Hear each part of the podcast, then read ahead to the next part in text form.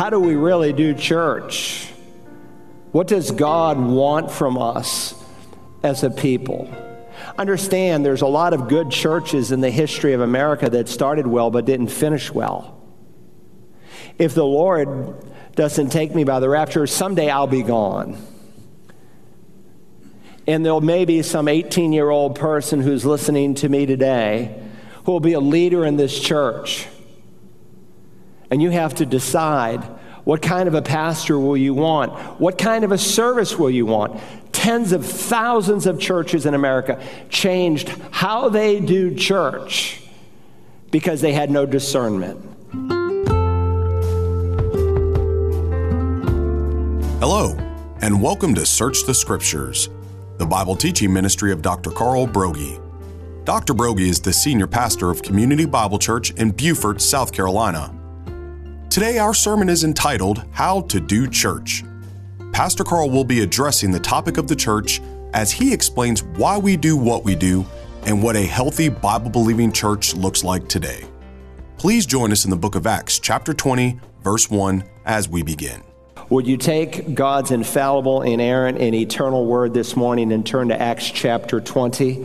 If you are joining us for the first time, we just completed a 10 week series in the life and time of Elijah the prophet. And sometime this fall, we will begin a new book of the Bible. But between now and then, I have some messages that God has given me to share with you. Now, when you read the book of Acts, where we are today, you discover that when the church was born in the day of Pentecost, it rapidly grew to thousands and thousands of people. On the birthday of the church alone, 3,000 people were saved. A few days later, 5,000 heads of household, excluding women and children. And church historians tell us that there was no single space in all of Jerusalem where 25 plus thousand people could gather together for worship. And so the size of the early church forced the Jerusalem believers to meet in multiple locations, and yet they are referred to as a single church. They met in homes, as you will see is true in the church at Rome, the church at Corinth, the church at Colossus. One church, one unified membership, but many locations. And in one sense, this is something that's not unique to the first century. Some ways we are experiencing that. We have people from our Bluffton Hilton Head campus with us today. We have people from our Grays campus that are live streaming. We have folks in Graniteville, and some weeks we have people from all 50 states that are live streaming on sermonaudio.com Three weeks ago, when I preached, we had 26 foreign countries that were live streaming with us. So God uh, has his people wherever they are in the world, but we are one church here locally and meeting in a number of different locations. But what is so sad? This is pre COVID number. Approximately 80%, according to Pew Research, no longer attend church on a regular basis. Americans have forsaken the living God. And so, why do they not come? Well, there's a growing lawlessness. There's a growing love for darkness and for sin. That's certainly one reason. But a lot of churches, quite honestly, are irrelevant. So, why do we do what we do? How do you do church? What should it look like? That's what our passage this morning examines. Acts chapter 20. I want to begin reading in verse 1. Follow along in your Bible. After the uproar had ceased, Paul sent for the disciples, and when he had exhorted them and taking his leave of them, he left to go to Macedonia.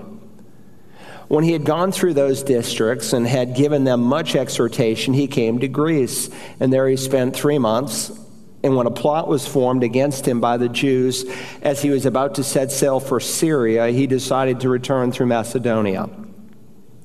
And he was accompanied by Sopater of Berea, the son of Pyrrhus, and by Aristarchus and Secundus of the Thessalonians, and Gaius of Derbe, and Timothy and Tychicus, and Trophimus of Asia. But these had gone on ahead and were waiting for us at Troas.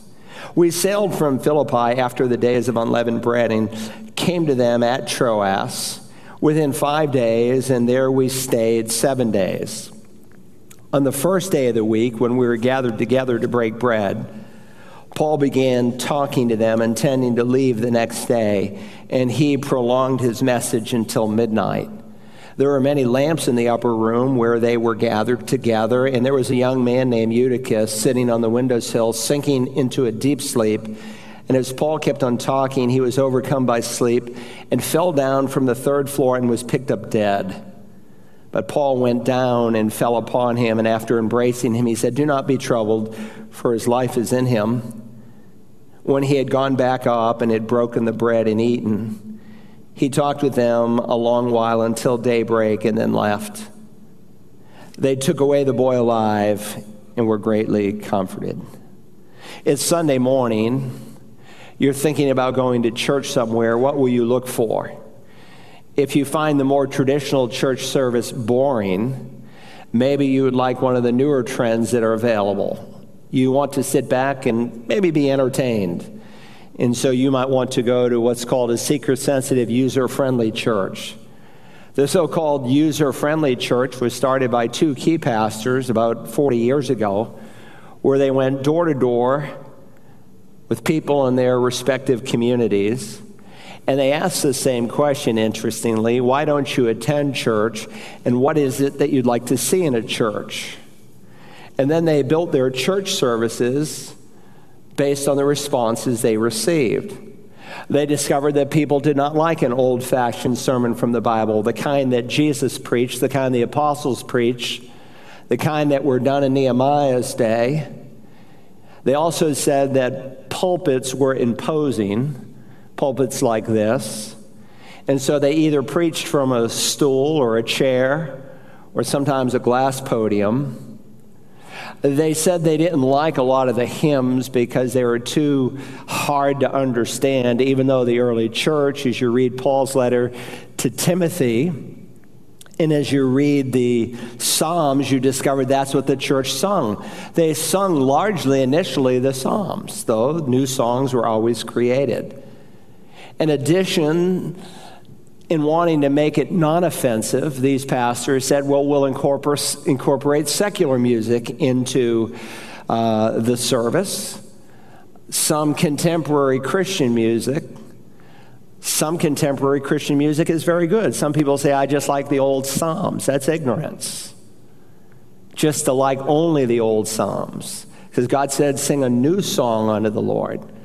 So some churches think they're spiritual if they just sing things from the 17th century. No, we need to be sensitive to the Lord. There are good, godly men and women who have created some wonderful songs, but there's a lot of contemporary Christian music today that it's worthless. The theology is horrendous. But because these pastors decided that expository preaching, as the adherents that they surveyed told them, was just too difficult for them. They stopped teaching directly from the Bible, verse by verse, chapter by chapter. Now, the numbers that it produced was impressive. In thousands of churches modeled themselves after churches like Willow Creek. In fact, the Willow Creek Association, started by Bill Hybels, who is now out of the ministry because for two decades he was compromised morally, yet leading the church. They have 13,000 churches in their association. They promote their worship service with these words. They advertise Willow Creek's worship services have been guided by surveys, market research, and the felt needs of members of the congregation. Music tends to be contemporary, and dance and other art forms are incorporated into the experience. Willow Creek does not have a customary preaching pulpit or traditional church architecture, and so there are no crosses or other religious symbols. And so many of these churches, you go into them, there is no cross on the wall because they don't want it to be offensive. And so, unfortunately, they went and asked unchurched people, largely unbelievers, why they didn't go to church, and they built the service around them. They should have been asking, God, what do you want in a church service? See, not all growth is real. We saw that in South Carolina with Perry Noble And some of the wicked things he taught from the pulpit. And I had pastors coming to me, and even members of this church, why don't we do some things like Perry Noble? Sadly, he's out of the ministry for all practical purposes. You see, we need to ask what does God want? What's pleasing to the Lord? Not all growth is biblically based growth. If you don't like the user friendly church, you might want to go to a church that's styled on Bethel or Hillsong. Both churches part of the New Apostolic Reformation movement. The emphasis in those churches, unlike the traditional charismatic and Pentecostal churches where they tend to simply emphasize the sign gifts, are what they call power encounters. And so people will literally shake and sometimes faint People will bark like dogs. People will laugh uncontrollably. And they argue that when people come into their churches and they see these power encounters, that they will readily want to become followers of the Lord Jesus. So, Bill Johnson, the founder of Bethel Church in Redding, California, he says, and I quote, None of us has a full grasp of Scripture but we all have the Holy Spirit. He is our common denominator who will always lead us into truth. But to follow him, we must be willing to follow off the map to go beyond what we know. Now, contextually, if you read his words, he's saying the Bible is important, but we need more than the Bible. We need to go beyond the Bible, that the starting point is the scripture, but they argue for the sensitivity of the Holy Spirit to give you new revelation and fresh direction. And look, if I believe that, that this would, these words, Latin words, would not be on the front of this pulpit, sola scriptura. I'd be Roman Catholic. Because in Catholicism, they say you go beyond Scripture that when the Pope speaks ex cathedra on an issue of faith and morals, he speaks with the same authority as the Bible itself. But we don't need to be looking for power encounters. In fact, Jesus told a parable of one such man who thought that way. He dies, the rich man, he goes to hell not because he's rich, but because he's an unbeliever. And in the parable, he reasons I've got five brothers who are lost if you would just send someone up from the dead, then they would believe. And Jesus said, No, that's not true. That power encounter will not convert them. He said they have Moses and the prophets. Let them hear them. But he said, No, Father Abraham, if someone goes to them from the dead, they will repent. But he said to him, If they do not listen to the Bible, Moses and the prophets, they will not be persuaded if someone rises from the dead. The point of the parable is if they refuse the scripture, they won't respond to any dramatics that you can do. In fact, a short time later, Jesus raised the man with the same name, Lazarus, from the dead. And when the Jewish leaders sought it, they only sought to kill him all the more. And so the result of the miracle didn't result in conversion. And so these are the trends today in the modern church. And three decades where this has been the major trend in evangelicalism has not produced a godly culture, but a godless culture. Where we have some of the largest churches in our history with the least amount of influence and impact people say, well, we're indifferent to too much heavy Bible teaching. We're indifferent to theology. We're indifferent to doctrine because, after all, doctrine divides. Yes, it does divide. Truth from error, light from darkness, fact from fiction, the saved from the lost. And today we have more and more man centered, self centered, rather than bibliocentric churches churches that are Christ centered based on the revelation of Scripture. So this morning we're asking and answering the question how do we really do church? What does God want from us as a people? Understand there's a lot of good churches in the history of America that started well but didn't finish well. If the Lord doesn't take me by the rapture, someday I'll be gone. And there may be some 18 year old person who's listening to me today who will be a leader in this church.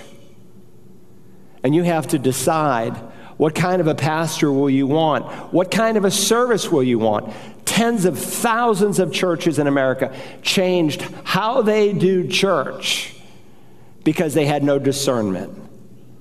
And the devil was so crafty and so wise, and that he got Bible preaching out of the pulpit. Oh, yes, Hybels and Warren and Perry Noble and others would use three or four verses. Most of the time when I heard it, I would cringe because they are out of context. But you cannot grow people with that kind of preaching. God created within the scriptures how the scriptures are to be presented. So here we are in the book of Acts, chapter 20. Now, I know some of us are new to the Bible and you're coming blindly into this text of Scripture. So let me bring you into the context. If you read the book of Acts, it really unfolds the first 30 years of church history. Jesus gave us the outline for the book of Acts in Acts chapter 1, verse 8. You shall be my witnesses in Jerusalem. That's Acts 1 through 7. It covers two years' time based on the chronolog- chronological, chronological clues that Luke drops in there. You come to Acts chapter 8, Jesus said, Not only will you be witnesses in Jerusalem, but you'll be witnesses in Judea and Samaria and so there's a persecution that arises in the church, and the saints are scattered, and with it goes the gospel. That's Acts chapter 7 through uh, 12. And in 7 through 12, it covers approximately 13 years of church history. When you come to Acts 13, you have the last 15 years of the book of Acts, 13 all the way through the end of the book. So you have the church started, you have the church scattered, then you have the church spread to the remotest part of the world. And it's spread largely through, as Luke records for us, three missionary journeys and two imprisonments that Paul has. Uh, let me bring you geographically to where we are this morning. Here's a map that might be helpful to you. Down in the right hand lower corner, you'll see a place called Antioch of Syria. You'll see another Antioch in the middle of the map. That's Pisidian Antioch. Just like there's two Bethlehems in the Bible, there's two Antiochs in the Bible. There's a number of cities that are come given by the same name. Antioch of Syria, which if you went south, you'd hit Jerusalem. That was Paul's home sending church. That was the church that prayed for Paul, cared for Paul, financed Paul in his ministry. So he leaves Antioch of Syria and he makes his way through the Galatian region. You remember he was from Tarsus. He did some follow up in places like Derbe, Lystra, and Iconium. Those were churches that he had established on another missionary journey. Uh, he travels all the way across um, Europe, uh, through Asia, and he makes his way to Ephesus. The Bible is highly condensed in many places. And God's goal here is to get us to Ephesus, and He doesn't tell us a whole lot. But one of the things that you discover in Paul's ministry is he was not only interested in winning people to Christ, but helping them to grow and to solidify. And so he would often go back and he would do follow up and he would answer questions and they would send him letters with questions and he would write books based on that.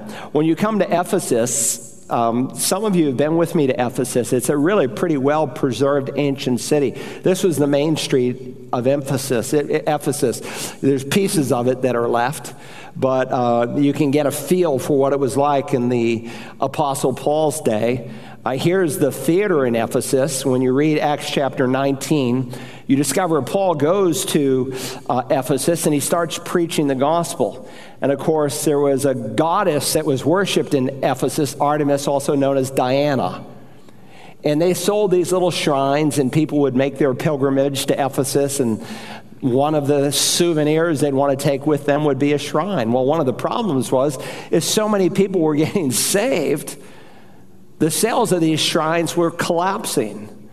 And some of the folks were really upset what Paul was doing to their businesses. You know, wherever Paul went, he seemed to make things happen. Either made people glad or mad or sad, but something happened. Uh, either a revival or a riot or both. Uh, this particular auditorium or theater, it seats 25,000 people. It's incredibly preserved. The platform at the bottom is about the size of this stage, just a little bit bigger. Um, it was covered in silt and dirt for probably 1,500 years, and in 1869 they found it. Remember, this riot is going on. Two of Paul's missionary friends, Gaius and Aristarchus, are brought into it. People are going nuts. They want to tear these men apart. Paul wants to go in, if you remember, and rescue his friends, and the disciples have to pull him back, and then God intervenes. And, but Ephesus was no easy city in which to minister. And Paul spent more time in the city of Ephesus than in any other single place. He spent three years there. And rightly so, because where it's located geographically becomes very critical to reaching both Asia and Europe for Christ. Uh, Paul in 1 Corinthians describes what it was like. Let me read to you 1 Corinthians 16 and verse 9. It says, A wide door for effective service has opened to me, and there are many adversaries. He's describing his experience in Ephesus. In 1 Corinthians 15, he says, I fought with wild beasts at Ephesus. Of course, that's a figure of speech. He was not, as a Roman citizen, literally called to fight off wild beasts, but he's simply saying there in Ephesus there were some vicious, bloodthirsty people who treated me basically like an animal. And by the way, if you're not familiar with the riot, maybe go home this afternoon, read Acts 19. It's really an exciting chapter of Scripture. But when you step into chapter 20, the conflict is over. Peace has been reestablished, the church is safe, and now the Lord has led Paul to move on. Again, look at chapter 20 and verse 1. After the uproar had ceased, Paul sent for the disciples. And when he had exhorted them and taken his leave of them, he left to go to Macedonia.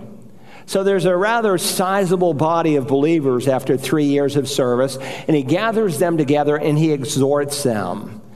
I have that word exhorted circled in my Bible. It's the Greek verb parakaleo. Para, we get our word parallel from it, to be called uh, something that's alongside of something else. Kaleo, our word call comes from it. So the word exhortation means to call alongside, to offer some aid or some instruction or some help. It's not surprising that the Holy Spirit in noun form is described as the parakletos. He is the one who comes alongside and he helps us. You know, when God saves us, he doesn't abandon us. He gives us the Spirit of God to help us so that we can walk with God. And by the way, parenthetically, all Christians have the responsibility to be exhorters. We're going to study in the next few weeks the subject of spiritual gifts, and it's one of the 20 spiritual gifts listed in the New Testament, but it's a common responsibility we all have. Most of us, for instance, know Hebrews 3:13. But encourage one another, same word, parakaleo. Hebrews 3 13. There we go. Okay, now I'm beating you. encourage one another day after day, as long as it is still called today, so that none of you will be hardened by the deceitfulness of sin. There's an assumption, by the way, in this verse that we have the kind of relationship with other born again Christians that on a regular basis we can be encouraging one another. And without that encouragement, we dry up. Listen to what he said in Hebrews 10. Not forsaking our own assembling together, as is the habit of some, but encouraging, same word, parakaleo, encouraging one another, and all the more as you see the day. What day? The day of Christ's second coming drawing near. The second coming is, as you know, a prophecy driven event. The rapture is not. But as you see the day drawing near, the prophecies being fulfilled for the second coming, and there's an assumption that you can see those things, then you recognize all the more your need for fellowship. Why? Because as we move to the end of the age, there's not going to be a revival. God's word is clear there'll be no revival at the end of the age, there'll be a great apostasy. And there are things that are unfolding in our day that should remind us that we're moving towards the end of the age. One, Israel is in the land. That's not by accident. God has brought seven million plus Jews into the land from a hundred nations around the world. He said he would do that in the latter days. We are mimicking the days of Noah, days of lawlessness, days of drunkenness, days of, of violence we are mimicking the days of Lot, days of homosexual perversion.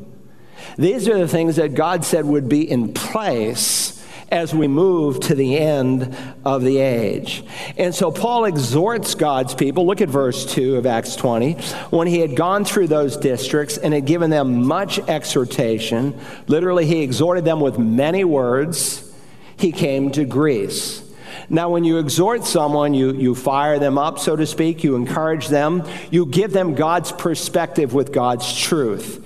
And exhorting someone is really lighting kind of a fire in their life. Sometimes fire illumines and it moves someone to repentance. Sometimes fire awakens and it helps somebody who's complacent to do something, to move to action.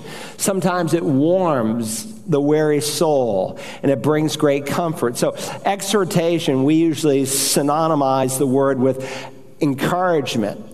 But there's two sides to it. There's a rebuking side of exhortation in the New Testament, and there's the encouraging side. Both aspects are used in this word parakaleo.